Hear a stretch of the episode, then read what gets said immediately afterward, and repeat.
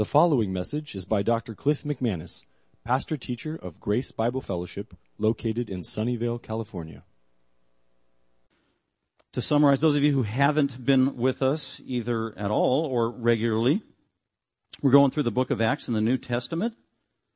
It was written about 2,000 years ago by a disciple named Luke. He was a Christian. He was an associate of the apostle Paul, friend, also a physician by profession, but also became a missionary and traveled a little bit with the apostle Paul 2,000 years ago. And he was also a scholar, highly educated, and he was moved by the Spirit of God to write down the account of the beginnings of the Christian church 2,000 years ago. And so he put together a two volume work called the Gospel of Luke and the Book of Acts. They go together, covering the beginning of Jesus' actually his birth, his ministry, and then the beginning of the church all the way up until the time where the Apostle Paul was almost uh, completed his ministry in about 60 AD. And so the book of Acts really concentrates on the beginning of the church, how it started, um, in fulfillment of Jesus' work and prophecies. The first 12 chapters were highlighting the ministry of the apostle Peter as he laid the foundation of the church in Jerusalem among the Jews. And then from there, 13 on to the rest of the book is really highlighting the apostle Paul's ministry, who was a special apostle to the Gentiles. That just means the rest of the world of those outside of Jerusalem. Uh, really getting that gospel out to new places, to new people, really to pagans, to Gentiles who weren't really familiar with Christianity. Some, some maybe many had never even heard of Christianity. And so we are now in chapter 19. So in chapter from chapter 13 to 19, we've been looking at the ministry of the apostle Paul, who up to this point, he went on, he's on his third missionary journey where he goes, departs from his home church, travels thousands of miles for a couple of years at a time, plants churches in various cities, and then comes back. And now he's on his third missionary journey, and that's where we are in Acts 19. Uh, so this third missionary journey of the apostle Paul lasts about close to three years. The unique thing about this missionary journey we talked about is he spends most of his time in one city, which was unique and different for his missionary journeys. Spends most of his time in the city of Ephesus. It was a strategic decision to do that because Ephesus was such a significant city. It was one of the most important, largest, significant cities in the Roman Empire of that time.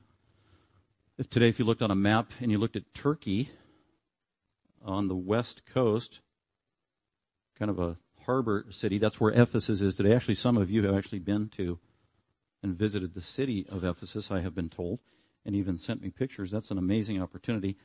Um, so that's where the region is at.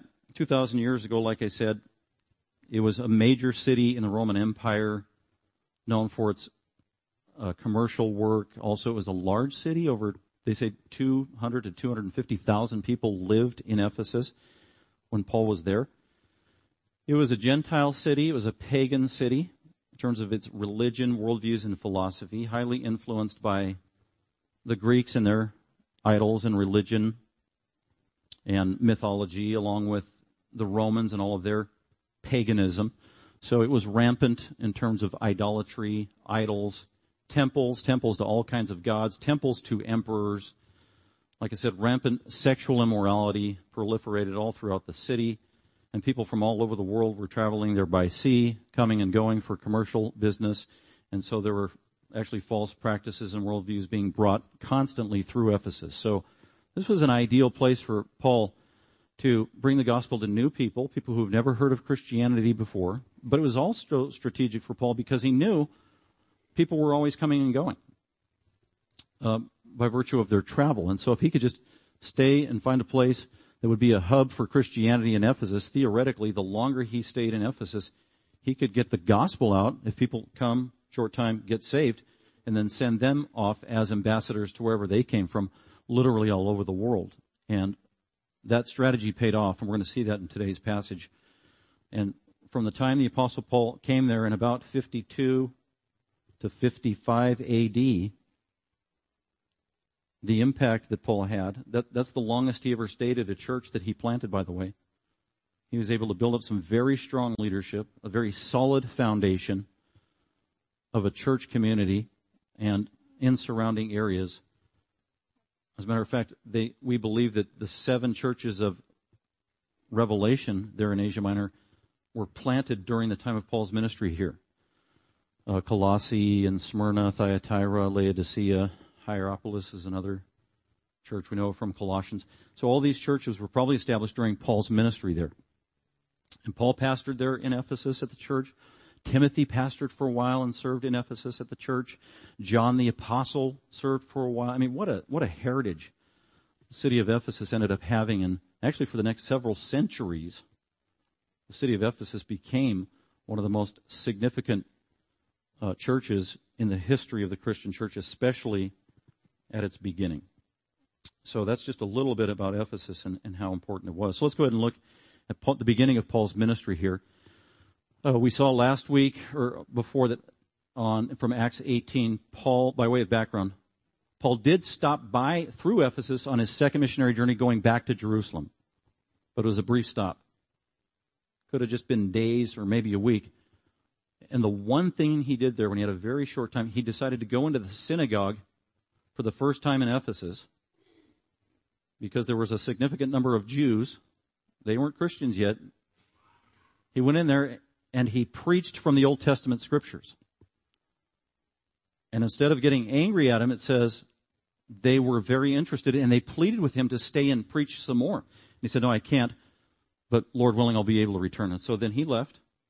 Months went by. Then he actually comes back. So the Lord did will, and that's where we are now. After Paul left, or from the time that Paul visited and was able to return, God also blessed the city of Ephesus and the synagogue with Aquila and Priscilla, who were Christians, and they came with Paul to Ephesus. Paul left them in Ephesus, and so no doubt they were making disciples in Paul's absence. Aquila and Priscilla. Interesting. Even though they were Christians, they were Jewish, they were Christians, they continued to go to the synagogue. So they didn't just bail on all things Jewish once they got saved. And apparently they were accepted in the synagogue for months. And then they met a man named Apollos who was Jewish, mighty in the scriptures, didn't have the fullness of the gospel, but he was also teaching in the synagogue correctly from Old Testament scriptures and things he heard through and from John the Baptist's disciples somehow. So a foundation was being laid by God in the city of Ephesus that would culminate, come to fruition when the apostle Paul came back, and that's where we are in Acts 19. So let's go ahead and look at it. Today we're looking at verses 8 through 20 chapter 19 is actually a long chapter, and a lot happens in the city of Ephesus over the course of two plus years with the apostle Paul. The first thing that happened we saw last week, and that was 1 through 7, where Paul came in the second time into the city of Ephesus and meets 12 Jewish men who are, or 12 men who say they're believers, but they're disciples of John the Baptist, and they hadn't heard the fullness of the gospel yet or been baptized as Christians. So Paul gives them the gospel, they believe, they embrace it, and then Paul baptizes them, and so now he's got 12 new, well-informed, committed Christian men by his side. That's a, a great uh, group of folks to continue to plant a church in the city.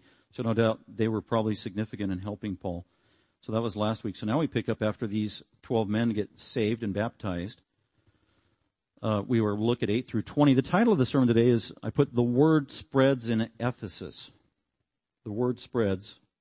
Coming from a couple of verses, in particular verse 20, in summarizing the ministry of Paul at the beginning of Ephesus, it said, so the word of the Lord, that means biblical truth or Paul's preaching, Paul's preaching about Jesus, preaching of the gospel, preaching the true meaning of the Old Testament, the word of the Lord, scripture, divine revelation from Paul, was growing mightily. What does that mean? People were, well, growing mightily. Paul was getting the word out. He wasn't shut down. So he's being very successful at getting the seeds planted or getting the word out.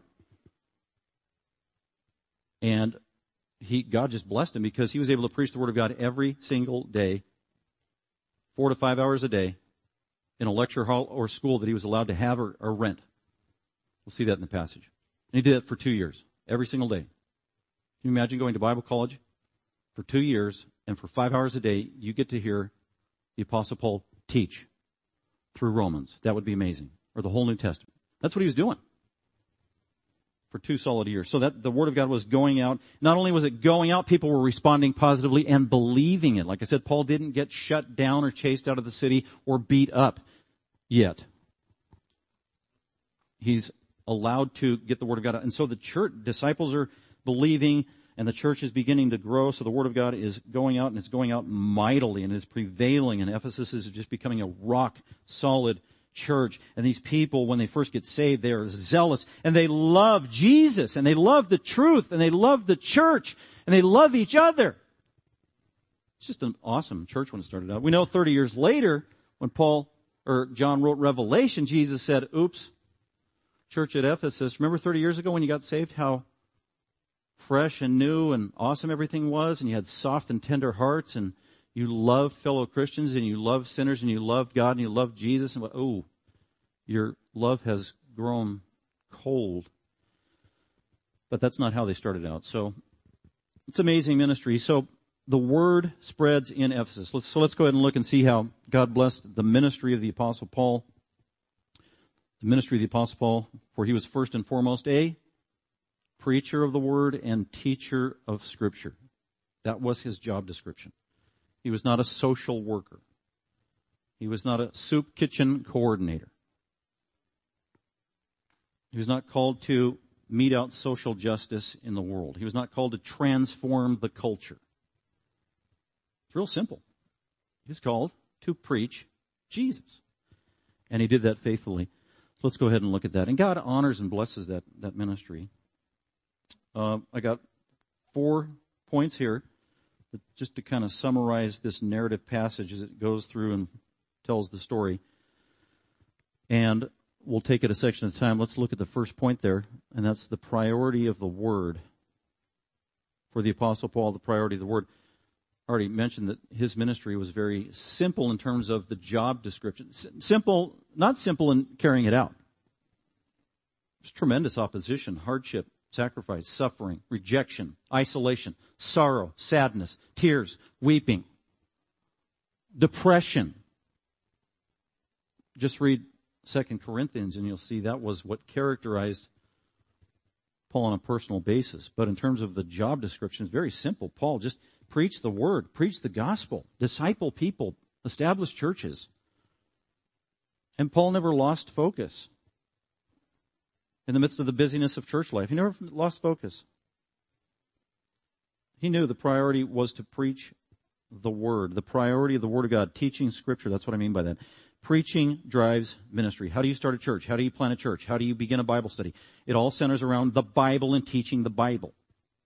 You don't decide to start a Bible study or start a church or a ministry around, well, let's, what activity should we do? Then when we get a bunch of people, we'll start teaching the Bible. That isn't how it works in the New Testament. That wasn't Paul's way. He started with teaching and preaching.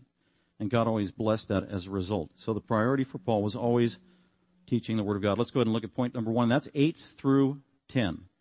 So after seeing these 12 men get saved graciously, beginning of his ministry there at Ephesus, it says he entered the synagogue. He had been there before, familiar teacher.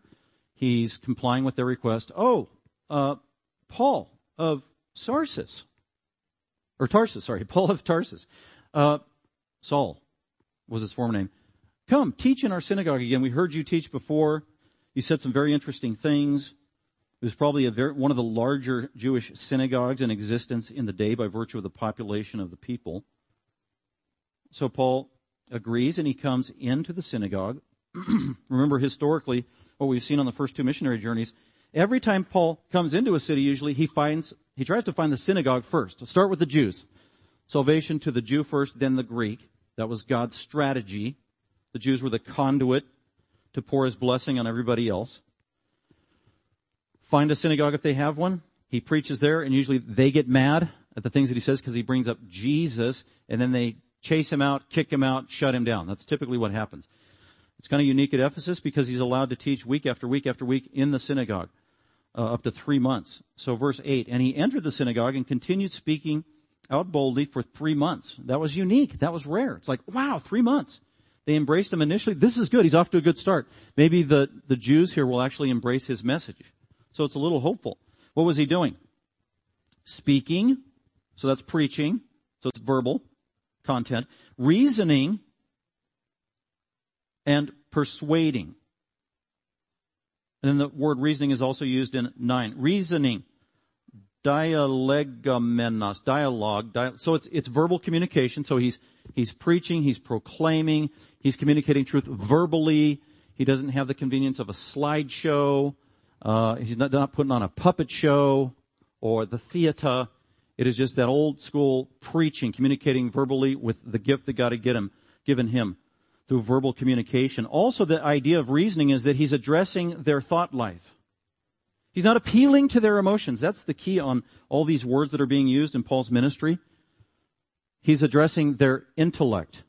He's challenging them, confronting them and exposing them to truth on an intellectual level. So that's what Christianity is. It's a religion about truth, intellectual truth, universal transcendent truth, and it's of the mind. It's not a religion about experience or intuition or mystical experiences or emotion. It's an appeal intellectually to the mind about truth. And that's what Paul does all the time. That's what these words mean. He is reasoning, he is persuading, he's looking at the Old Testament, he's explaining it. They say that they know the Old Testament. He's highlighting, explaining, opening up, and showing them, yes, these are your Old Testament scriptures. We say we all believe in them. We believe in Yahweh. Look at all these promises Yahweh made about a coming Messiah. I know who the Messiah is. And I want to introduce you to him today. He is Jesus of Nazareth. And then that's where they got a little haywire and said, whoa, wait a minute. And the more Paul talked about Jesus of Nazareth, that he was the only way to heaven, that he was God, literally incarnate, God in a human body. He lived without sin. He is the fulfillment. He's the only fulfillment. He's the only way to heaven. He died on a cross as a criminal. That was highly offensive to the Jews and a stumbling block. Well, what do you mean he was crucified? Deuteronomy says only criminals and guilty people are crucified. How can the Savior, who is sinless and God's Messiah, be crucified? That doesn't make sense. You're contradicting Old Testament truth. Paul, what are you saying? So their ire began to grow. The more Paul expounds on the uniqueness of Jesus Christ. And most of them, the majority of them, they can't handle it. They don't get it. They're, they are hardened. They are darkened. They're spiritually blind. They are full of pride, religious pride. And that is the most hardening kind of pride, by the way, usually is religious pride. Someone who's really zealous about their religion and it's a false religion. They are so single-minded, focused. They aren't open to anything else. No, I know the truth. I got a corner on the truth. I know truth more than everybody else, and they're usually the ones that are the most prideful and can't see. And that's true of many of these Jews in this synagogue. As Paul's trying to reason and explain and persuade them, no, Jesus is the Messiah of the Old Testament, of your Old Testament. Embrace Him. He's your Savior. This is the promise God's been making for thousands of years. The day is here. And giving them the invitation, no doubt. Well, and what's he, re- what is the content of what he's preaching? I already said he's preaching about Jesus who is the promised Messiah, but specifically it says in verse 8, for three months, reasoning and persuading them about the kingdom of God. Well, that's interesting. Because uh, it doesn't say he was preaching that Jesus was the Messiah, which actually it says in other passages. But here it says he was preaching about the kingdom of God. The kingdom of God, what does that entail? That's a good question. Um, it always makes for a good discussion when talking to Christians and people who've been reading the Bible a long time. A lot of Christians can't quite wrap their brain around or define what the kingdom of God is. It's hard to define if you think about it. Let me ask you some questions to see what you know about the kingdom of God, especially those of you who are Christians and have been believers and know the Bible. I'm just going to run through a flurry of questions about the kingdom of God. Don't answer them out loud, but just think. First of all, what is the kingdom of God? How could you define it? How would you define it if you were asked? In one sentence, define the kingdom of God. Jesus asked that question in Luke 13, 18 to Jews. He said, what shall we say about the kingdom of God? He was challenging them. Can you define the kingdom of God? Because many of them couldn't. Did the kingdom of, when did the kingdom of God begin? Was it in the Old Testament or is it just a New Testament thing? Are we today in the kingdom of God? If you're a Christian? Is it a present reality or a future reality? Or is it a past reality? Is being in the kingdom of God a spiritual thing? Is it a political thing? Is it a earthly thing? Is it a heavenly thing? Is it an invisible thing? Is it a, a visible thing? Those are all good questions. Is it on earth? Is it in heaven? Was Israel a part of the kingdom of God? Is the church a part of the kingdom of God? Is the church synonymous with the kingdom of God? Was Israel synonymous with the kingdom of God? It says Paul was preaching the kingdom of God. We gotta know what it is. Is the kingdom of God completely manifest today? If I were to ask you, so are you a member of the kingdom of God? Be interesting to see what you say. Well, yes, I am. Are you a complete member of the kingdom of God? Well, yeah, I think so. So is the kingdom of God completely manifest today on earth? Well, yeah, I think, well, I'm not, yeah, well, I'm not, well, that's good. Anyway. So it's not easy to answer. Is the kingdom of God completely manifest today? Or is there a fullness of the kingdom of God coming later we don't experience now? So it, it is very complex. And there's no short of, of information on kingdom of God. It's in the Old Testament. And it goes throughout the whole Bible. God has a lot to say about the kingdom of God. Matthew talks about the kingdom of God 53 times in his gospel. Luke, dozens of times. Mark, dozens of times. Mark, uh, John, only three times. But the rest of the New Testament, dozens of times. So hundreds of times the New Testament talks about what the kingdom of God is. And this is what Paul was preaching. If you look at Acts 28, the last couple of verses of the book of Acts, it summarizes Paul's ministry and it says he was preaching, what did he do? He was preaching the kingdom of God. What was the essence of Paul's ministry? He was a preacher of the kingdom of God. Well, I, I thought he was preaching about Jesus and the gospel. Yes. But the kingdom of God is very complex has many dimensions. I would say uh, that we are in the kingdom of God right now on earth if you're a Christian. But I would also say there are facets and manifestations of the kingdom of God that we are not experiencing yet that we will experience in the future after we die and go to heaven. There's a fullness to the kingdom of God yet to come. And that's clear from Jesus' teaching. He said very clearly, many times in the Gospels, repent and believe the good news of the kingdom. And the kingdom is in your midst. The kingdom is in your midst. And then later, many times, Matthew 28 and other places, Jesus said, in the future after you die, if you know God, then you will enter into His kingdom. So there's a future component, there's a present component. There's a spiritual realities to the kingdom, and then there are physical, political, literal, earthly components to the kingdom. That is clear from the Old Testament. Most of the Old Testament descriptions of the kingdom have to do with things happening on the earth. But a big emphasis in Jesus' part was emphasizing the spiritual components of the kingdom. And so to summarize everything and kind of synthesize it, the easiest way to talk about the kingdom of God is the kingdom of God is wherever Jesus' reign and dominion is being recognized and obeyed.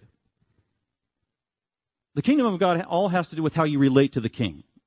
So when you summarize everything and saying the kingdom of God is about Jesus, the Messiah, which means king, and how you relate to him. And if you are born again, you cannot enter the kingdom of God unless you are born again, Jesus said. What Jesus meant was, you can't know me, Jesus, as the king and live under my guidance and sovereign rule as the king of the universe unless you're spiritually born again, believe in me and believe in my gospel. So there's a spiritual component and there are physical components as well. So if you know Jesus, then you know the King. And you are in the kingdom. Matthew 13 and many other places. Uh, I think of Colossians 1, I love that one, that he talks to Christians and says, you have been transferred from the kingdom of darkness by believing in Jesus and have been transferred into the kingdom of his beloved son through salvation. So that is the, so it is a mouthful. It is huge. But if you know Jesus, you're in the kingdom. If you don't know Jesus this morning, you're not in the kingdom. You're not in the kingdom of God. You're in the kingdom of darkness, according to Colossians 1. You're in the kingdom of Satan, according to John 8. That's frightening. And this is what Paul was preaching. He was putting the emphasis on Jesus is King. Jesus is Messiah. He is the anointed one. He is the only way. He is the only means of salvation. They were infuriated. Verse 9. But when some of the Jews in the synagogue were becoming hardened, in the middle voice in the Greek it means they began hardening themselves with unbelief. They did it to themselves. They were guilty. They weren't hardened externally. They were hardened by their own unbelief and rejection of scripture and the truth. And because of the love of their own sin, according to John 3.19.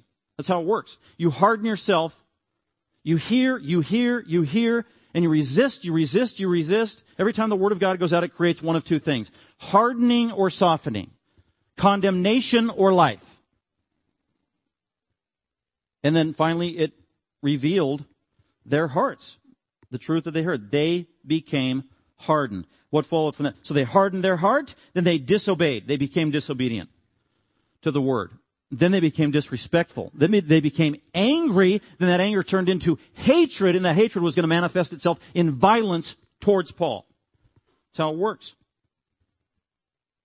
So when some were becoming hardened and disobedient, speaking evil, then they began to speak evil of the way. What way? Jesus is the way. Paul's way. Christianity was the way. They began to speak, not just not believing, oh yeah, that's good for you. Oh, that's fine for you. That's one of many. That isn't, no. That is evil. That is wrong. Christianity is illegitimate. It is a deception. It is blasphemous. Get out of our synagogue. That's really what's going on here. Speaking evil of the way or Christianity before the people. This was public. Then Paul had enough. You know, okay, wow. I remember Jesus said, boy, they don't listen, then you dust the sand or the dirt off your shoes and leave. And that's where he got to at that point. Uh, so he withdrew from them. He left the synagogue and he took the disciples with him. Those who actually believed and were soft towards him, he took them. Okay, guys, let's go. Got to find a new place to teach, and he did. God honored them, so he took the disciples and he was reasoning uh, daily in the school of Tyrannus. So apparently, some teacher, professor who was local there, who owned a school classroom, and it was vacant at certain times of the day. His name was Tyrannus, which means tyrant. Wait, some of you probably had a college professor like that. I don't know if his mommy named him that tyrant when he came out of the womb, or his professors named him that after they were given his assignments. But anyway, that was his name. School of the Tyrant. and so this guy lets Paul use that school for two years.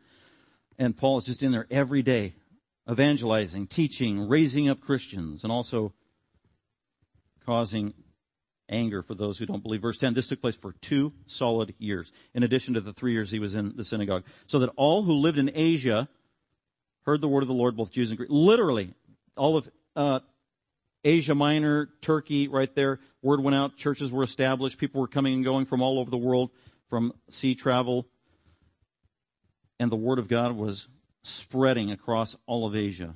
Absolutely amazing. So that is the priority of the word. Uh, let's look at number two, the proof of the word. The proof of the word, validated by apostolic uh, miracles. So the apostle Paul, remember in his day, he wrote 13 epistles in the New Testament. John and Peter wrote their epistles after Paul did most of his ministry. So a chunk of the New Testament doesn't even exist when Paul is preaching in Ephesus and trying to establish a church. So it's not like, okay, go home and read your New Testament and come back next week. They didn't have one. Hence, point number two, the proof of the word. Well, how do they know what Paul is saying is true? How do they know he's not another false itinerant pseudo teacher preacher that's was common in those days? People were coming and going all the time, proclaiming to be prophets. How was Paul how could they discern that Paul was true? He was really sent from God and what he was saying was legitimate. They couldn't compare his words with the New Testament. They could with the Old Testament, but it was quite a challenge. And so God gave spiritual gifts. God gives spiritual gifts to every Christian. If you're a Christian, you have a spiritual gift. We know this. God gave the apostle Paul many spiritual gifts. And many of the spiritual gifts God gave Paul were supernatural sign gifts of a miraculous nature to validate that he actually spoke divine revelation and new prophecy from God as an apostle. That's what an apostle was. 2 Corinthians 12, 12. Write it down. 2 Corinthians 12, 12. And Romans 15, 18, 19 where it says very clearly that the signs of an apostle, or you could say the credentials of an apostle, are signs, wonders, and mighty deeds. meaning signs, wonders, and mighty deeds are not the credentials of your average, ordinary Christian. It was unique, and those were the signs of an apostle. And Paul was an apostle, and he was given the ability to do signs, wonders, and mighty deeds. Those were part of his credentials as an apostle to validate that he was just as authoritative as Peter when Peter spoke. This is how God validated the truth of uh, Old Testament prophets. Thus saith the Lord. Prove it. And many times God gave them the ability to do an amazing miracle they'd never seen before in their life and would never see again. So God validated His word through His people, including Jesus, with signs, wonders, and mighty deeds. And that was true of the apostle Paul. Not all the time, but at strategic times. We've already seen uh, how many years of the ministry of the apostle Paul, and he's not doing miracles every time he opens his mouth or takes a step or goes into a city. It's been rare, actually. We've seen that. It happens, but it's spontaneous here and there. In Ephesus, it happened, Paul was allowed to do miracles of a frequency he had never been allowed to before, and probably didn't after that either. And also, he was allowed to do miracles he'd never done before. He was allowed to do miracles that we had never seen before, they had never seen before. He, he was able to do miracles that would never be repeated after Paul. It was an extraordinary period of ministry. And it was so important because during this time of two years, Paul is planting churches. Paul is writing many of his 13 or several of his 13 epistles. Ephesus becomes the headquarters of Christianity in the then known world. So God graciously endorsed the ministry of Paul with amazing, inimitable miracles that couldn't be repeated by anybody, showing it was the hand of Almighty God. So the proof of the word was validated by apostolic ministries. Verse 11. God, God was performing, see, God. Was Paul doing the miracles? God was performing the miracles through the power of the Holy Spirit through Paul. Paul was the vehicle. God was performing not just miracles. The, the Greek phrase here is very specific in terms of its word order. Here's literally what it says. God was performing works of power, not the ordinary ones. It's a unique phrase. Because first of all, miracles were not ordinary. They were extraordinary. They were supernatural. So miracles were rare in the first place. But then Luke says, not only was he doing miracles, he was doing extraordinary miracles. Miracles we hadn't seen before, and that's why the Greek, the word order says, God was performing works of power and not the ordinary ones. God was doing miracles, but not ones you have seen before. So they were particularly unique. That's why the NASB says extraordinary miracle. I mean, any miracle is extraordinary. These were really, really extraordinary. Like I said, because of the nature of them and the frequency of them, God was performing extraordinary miracles. Notice, by the hands of Paul. See, that's consistent all throughout the book of Acts. It's not, you become a Christian and you'll be able to do miracles. You become a Christian and you can do signs, wonders, and mighty deeds. No, that's false hope that false preachers tell people. This is through the apostle. God was performing extraordinary, amazing, unbelievable, unique, never seen before, never to be repeated again, miracles by the hands of the apostle Paul to validate his ministry. Well, what was so amazing and extraordinary and unique about them, Luke tells us in verse 12, here's what was going on. So that to the point that even, I mean, we've seen miracles before like casting out a demon, laying hands on a sick person and they rise up. They couldn't walk. I mean, those are amazing. But here's a new one in verse 12. Even to the point that handkerchiefs, what is that? Actually, headscarf, head wrapping is literally what it is. What is that? It's probably something Paul wore when he worked as a tent maker. It was hot and to keep the, it was a headband to keep the sweat from dripping all over his face and his apron that he wore as a tent maker. This is hard, arduous work. No air conditioning sweating all over the place. And so Paul routinely had these uh, headbands and aprons that he used. And they'd get dirty and soiled, and he'd leave them hanging around, and he'd get some extra ones, and the disciples would find, oh, there's Paul's handkerchief. Oh, there's Paul's extra ape. Paul, can I have this? Or maybe they didn't even ask him. Maybe they just stole it.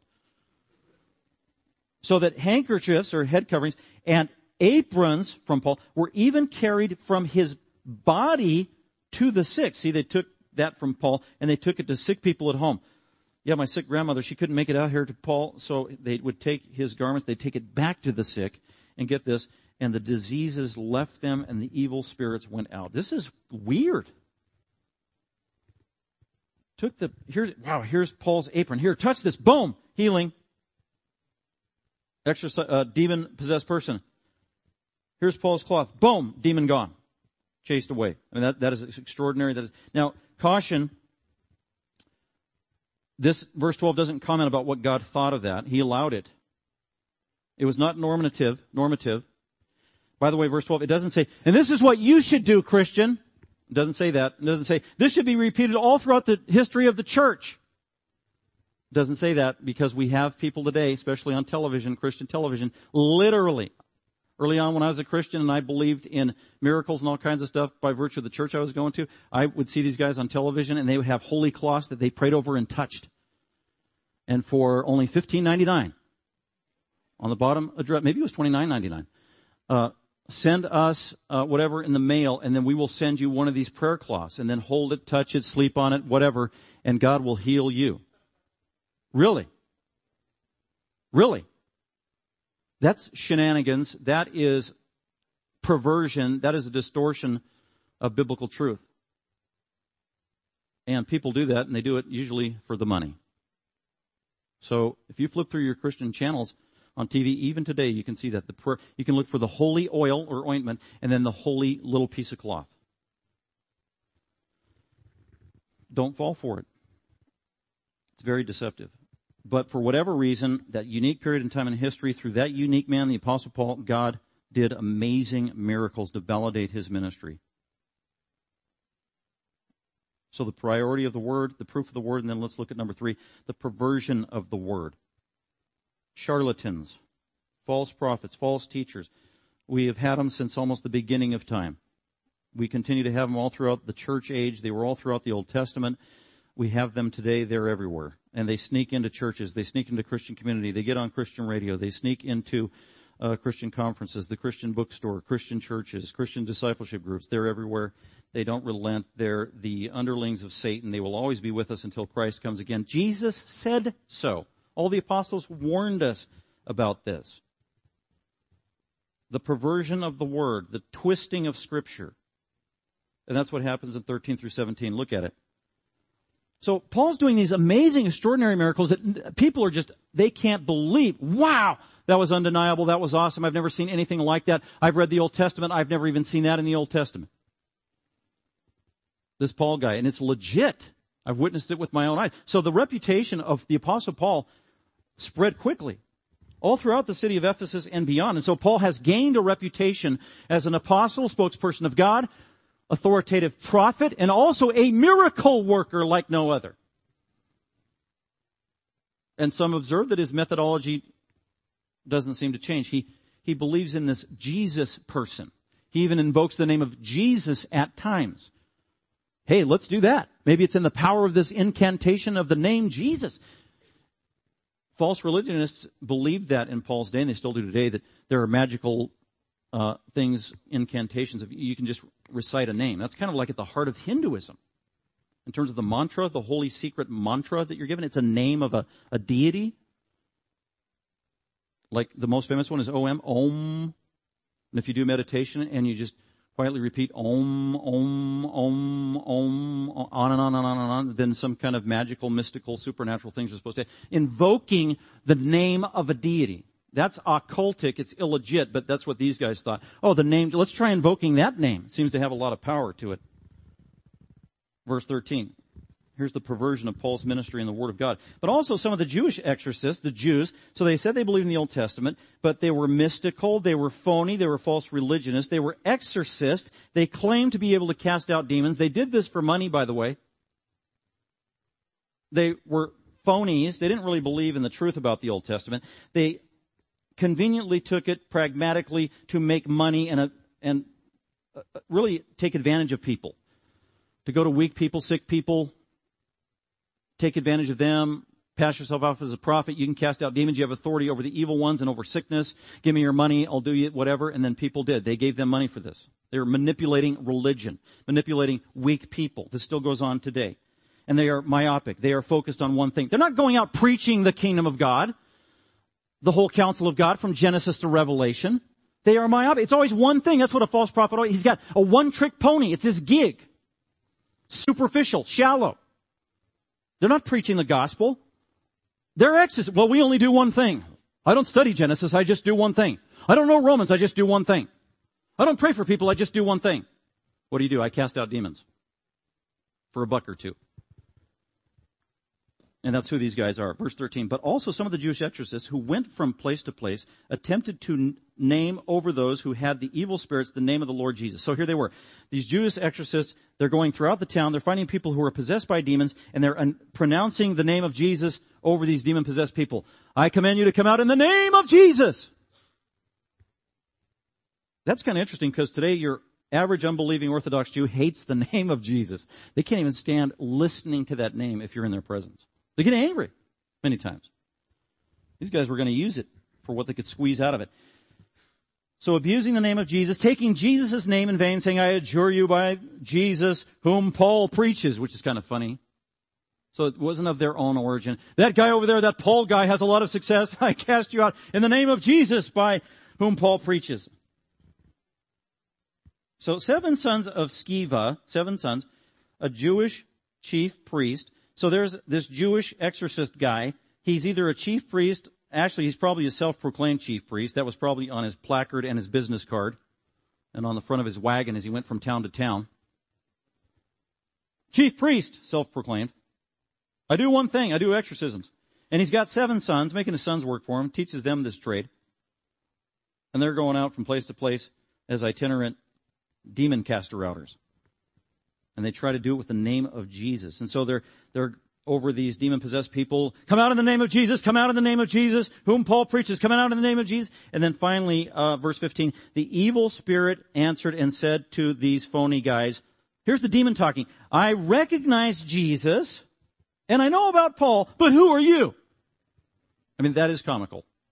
That is absolutely hilarious. It's true, but it's hilarious. So the, the demon starts talking about, you, you guys are phony. Verse 16. And the man in whom was the evil spirit leaped on the seven sons and the dad, leaped on them and subdued all of them. What does that mean? Beat them up. This guy's powerful. Demons are powerful. So demon, the demon is working through this man. He overpowers eight men, beats them all up. Not only that, uh, subdued all of them, overpowered them so that they fled out, chased them out. They're scared as can be, chased them out of the house, naked and wounded, ripped off all their clothes and wounded and bleeding. And they flee out. These eight guys are probably well known in the area and the surrounding regions. And so this word gets out. There's a reputation. People hear about it. Did you hear what happened to the seven sons of Sceva and how they got beat up by the, the devil and they tried to abuse Jesus' name and they went out naked and ashamed and bleeding all over? That was the craziest thing I'd ever seen. Did you hear about that? That's how the word got out. Verse 17, this became known to everybody. In Ephesus and the surrounding region there, in Asia, both Jews and Greeks who lived in Ephesus. So what was the result? Well, it did two things. It exposed the phonies and chased the, the, the pseudo-religionists away, but it also validated the true ministry of Paul. And it said fear fell upon them all. Fear fell, that's a good fear. That's a healthy fear. That's a holy fear. Sinners need to have a fear of God and what he can do. Fear fell upon them all and the name of the Lord Jesus was being magnified. See that? You don't mess with Jesus. And you don't mess with the name of Jesus. Although in our culture, a lot of people get away with it, don't they? They use Jesus as a swear word, Jesus as a cuss word, Jesus flippantly, Jesus inappropriately, or sometimes they invoke Jesus' name for their false views and false religion. They're not going to get away with it. That's one of the Ten Commandments. Do not take the name of the Lord thy God in, in vain. Do not misuse God's name. Jesus is the name of God. Jesus is Yahweh. Don't mess with Jesus' name. And if you look at the fourth commandment, or one of the first four commandments where it says, don't misuse God's name, it goes on, if you read the rest of it, it says, whoever does will be punished by God. Whoever does won't get away with it. So whenever you hear somebody Say you're in the workplace. It happens all the time in the workplace, secular workplace. At the office, at the construction yard, behind the cash register. Jesus Christ. Sometimes I will say, oh, I love him too. Or I'll say, oh, you know Jesus. and just spark up a little conversation. It's a great inroads. And then usually they panic and freak out and turn white and, and they know instantly that was wrong. There's something about the name of Jesus that just brings automatic guilt to the sinner if they misuse his name. The most powerful name in the world. These guys didn't know it. They pervert the Word of God. Number four, finally, the power.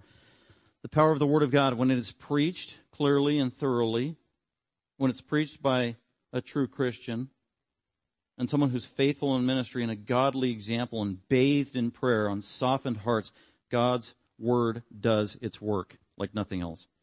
And that's number four, the power of the Word, the power of the gospel, the power of Scripture. What does it do? It changes lives. If you're a Christian, there's one of the main reasons you are a Christian today is because of the power of the Word of God in Scripture.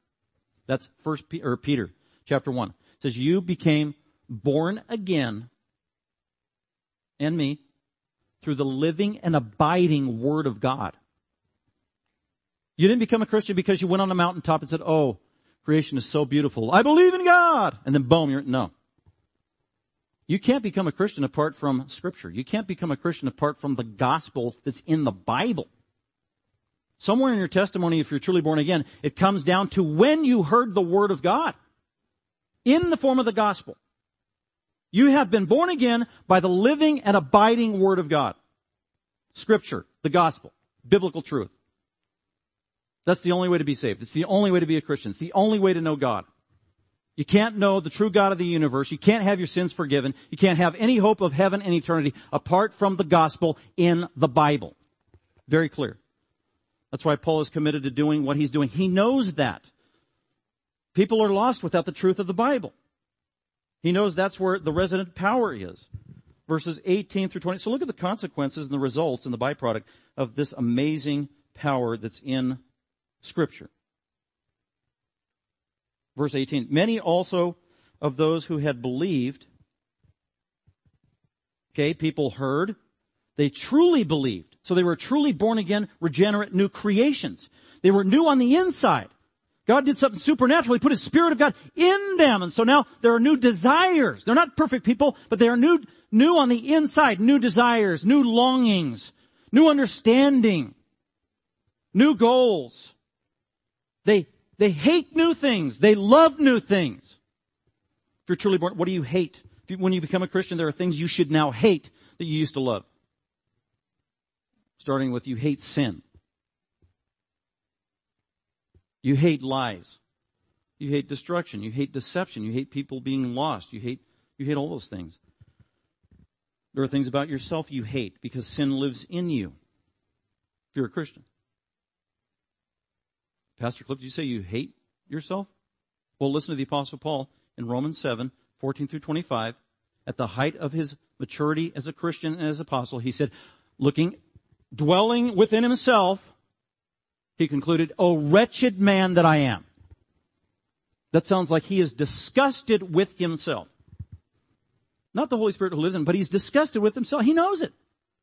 That's an honest diagnosis of your own heart. And that should be true of every Christian. Because we have sin living in us. That's the battle. You have the Holy Spirit living in you, sin living in you. And so these people are truly born again. They are new. And so as a result, there are fruits fitting with their repentance. What are they doing? They kept coming. So the new believers kept coming and kept coming. They're coming publicly. They're maybe coming to Paul and the church and at his feet. What are they doing? They are disclosing their practices. They're confessing. That should be a discipline of a real Christian is an ongoing confession that you have. Always asking God, search my heart, forgive me, forgive me for recent sins, unknown sins. That should be the regular beat of a Christian's heart. It was for King David in the Old Testament. So they're continually confessing, they're disclosing their dirty deeds and their former practices that were wrongful and uh, destructive. Verse 19, and many of those who practiced magic, which was very prominent in Ephesus with all its false religion, who practiced magic and all kinds of forms of the occult, they brought their books or literally scrolls from white magic, black magic that was rampant where they lived. It's how they grew up they took those so-called sacred, valuable scrolls that were worth a lot of money, and instead of exchanging them or just getting rid of them or trying to sell them on eBay for a buck, what were they doing? They didn't care how much they were worth. They began burning them in the sight of everyone. Public testimony. I love God. I love Jesus. I hate sin. I hate the devil. I hate what it did to me and I'm going to burn it and make a public display of it. I'm giving my life to Christ. This is true reformation. The occult, bad books, dark books, misleading and deceptive, dangerous books. You know, I began to think when I was early on, it kind of dawned on me this week. Wow, when I was in my twenties, I remember at one time I got my seven, my twelve Stephen King books. Stephen King, horror writer. they were all like 900 pages long, like a whole box of them, and I ended up getting rid of them. Not because I read this passage, just there are things when you become a Christian that you look back in your life you once cherished and adored, you just don't you don't like anymore. You hate it. You're almost embarrassed. That was disgusting. How could I like that? How could I do that? So this is a beautiful thing. Um, and it's a public testimony, and they counted up the price of all the books that they burned that were so valuable with the scrolls, and they found it to be 50,000 pieces of silver or millions of dollars in modern day terminology. Millions of dollars. So the word of the Lord was growing mightily and prevailing there in Ephesus. I want to leave you with this challenge. Go to Philippians. We'll close with this and then go into communion. in Philippians chap, go to Philippians chapter 4. This is just a good reminder in conjunction with uh, Corinthians, which says, examine yourself to see whether you're in the faith. So stop, pause, do a diagnosis, evaluate your life. Be honest. Look at your heart. What are your disciplines? What do you think about? What are the routines and patterns you've gotten into? Have you gotten into sinful patterns over time after being a Christian? Have you gotten into sinful habits that you do around the house? Or the channels that you turn to on the television? Or the music that you listen to? Or the books that you read? Or the sites that you see on your computer? Or the things that you have allowed in your home that when you first became a Christian, you would never tolerate that. We all do it. We all lower the bar over time. Because we become callous. Examine yourself. Examine yourself. So look at Philippians. I just think this is a great way to examine ourselves. It's not legalistic if you do it this way, because there's uh, some wiggle room and some freedom and challenge for us to talk to God about what's right and wrong, not your neighbor. Do you think I should get rid of this CD? Yes. Well, I don't want to. I like this CD. Uh, Philippians 4. So my, my challenge to you as a result of this is let's be like these Christians in Ephesus when they first got saved.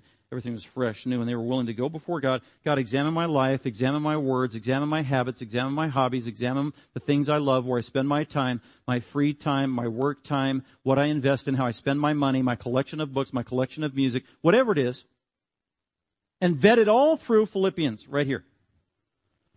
Finally, brethren, verse 8, Philippians 4 8. Finally, brethren, whatever is true, so if it's in keeping with the truth of the Bible, meditate on it. Live by it. Think about it. Absorb it. So if you got a bunch of songs you're listening to all the time that aren't true, that are just blatantly false and wrong, or books you're reading, the contradictory, why are you doing that? Why are you absorbing that in your mind? Why are you thinking about it? Don't do that. It has an effect on you, us. Really does. It's detrimental. It's destructive. It undermines what you really want to do in life, and that's grow in Christ. So finally, whatever is true, whatever is honorable, whatever those horror flicks with all the blood squirting all over the place, I don't know if those are honorable. Uh, whatever is right, so if it's wrong, don't do it. Whatever is pure and holy and sin, so if it's blatantly immoral, don't do it. Don't look at it. Have nothing to do with it. It's a good challenge whatever is pure, whatever is lovely, whatever of good repute, if there is any excellence from God's point of view, and if anything worthy of praise from the biblical point of view, then dwell on these things, think on these things, meditate on these things, be absorbed in your thinking with these things. And then maybe, as you go through everything in your household and in your life as you lay before God, you can have a bonfire in the backyard. And your kids come out, Mom and Dad, why are you burning those VHS videos? Well, I just read Acts 19 and I talked to God about it. But we used to enjoy those on Friday nights with popcorn. I know. I'm a hypocrite. Sorry, son. But this is just a good practical challenge. God will honor you as a result. Don't become a legalist through this, but that's why you got to really lay it before God. Meditate on this. And also Romans 14, it's got to be your decision. It's got to be your decision between you and God and scripture as each man is convinced in his own mind. That's what Romans 14 says. And you'll be blessed. You will be blessed. With that, let's go ahead. We're going to partake in communion now, the Lord's table, and I would invite everybody here who is a Christian and you know Jesus Christ. This is really a time of celebration and thanksgiving. So what communion is, is just thanking God for salvation and thanking Jesus for dying on the cross for you, rising again from the dead, ascending into heaven, giving you the gift of eternal life, giving His Holy Spirit to you in the new covenant, ongoing forgiveness of sin, adopting Him, or He's adopted you into His family. It's a beautiful thing. That's what we do with communion. It's just a, it's a visual reminder of all these great things God has done for the believing sinner. Let me read from 1 Corinthians 11 as uh, we'll have our ushers now go ahead and distribute uh, the cup. So as the plate comes by, just grab one cup because it's got both the the drink and the bread inside of it. Hold on to that for a moment, and then we'll partake together after I read our scripture and then pray. In 1 Corinthians 11, Paul reminds Christians to take communion and also of its meaning. Uh, verse 23 of 1 Corinthians 11 says, For I received from the Lord, that's Jesus, through divine revelation, that which also I delivered to you when I started your church at Corinth, that the Lord Jesus, in the night in which he was betrayed, just before his death, he took bread, which we're going to do today, and when he had given thanks, and that's what we need to do, it's a time of thanksgiving, Jesus broke the bread, passed it out to his disciples, and he said, This is my body. It represents my body. It represents my life. I'm going to give my life for you. Do this in remembrance of me. So when you do this, remember that I died for you as your substitute. In the same way, he took the cup to drink after supper, saying, This cup is the new covenant that comes right out of the Old Testament, promise from God regarding the Holy Spirit. This cup is the new covenant, my blood. So we celebrate the gift of the Holy Spirit who lives in us as believers because of Jesus' death on our behalf. Do this as often as you drink it in remembrance of me. Celebrate me. Be thankful to me for your salvation. For as often as you eat the bread and drink the cup, you proclaim the Lord's death until he comes again. So we're making a proclamation today. Therefore, whoever eats the bread or drinks the cup of the Lord in an unworthy manner, if you do it flippantly or illegitimately, if you're not a Christian, you shouldn't be taking communion.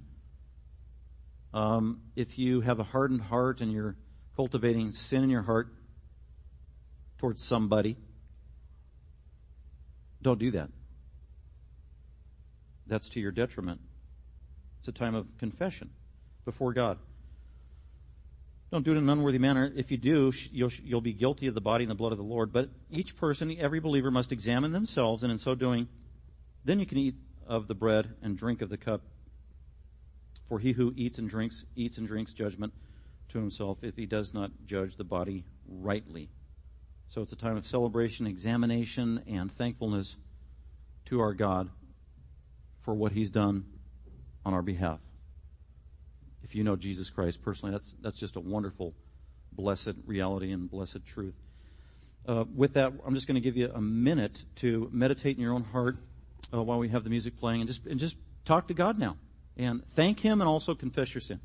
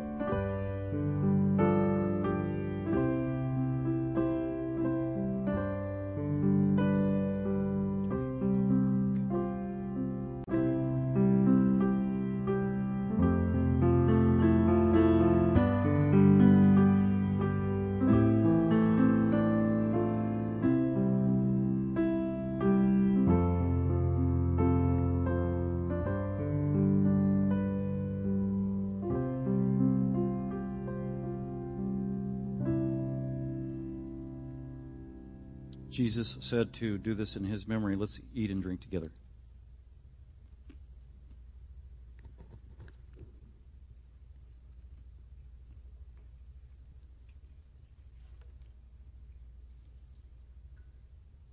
I'm going to go ahead and close this in prayer before our final song.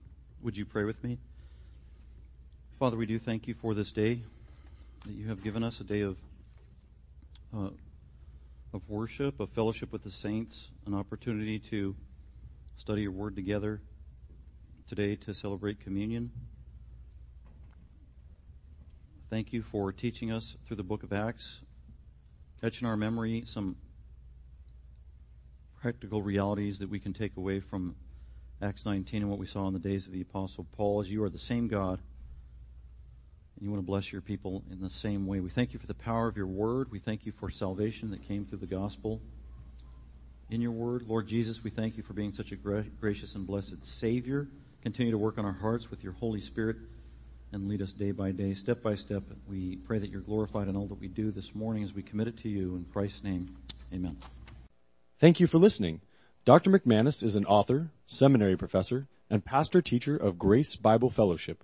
For more information about Grace Bible Fellowship, please visit our website at gbfsv.org or call us at 650 630 0009.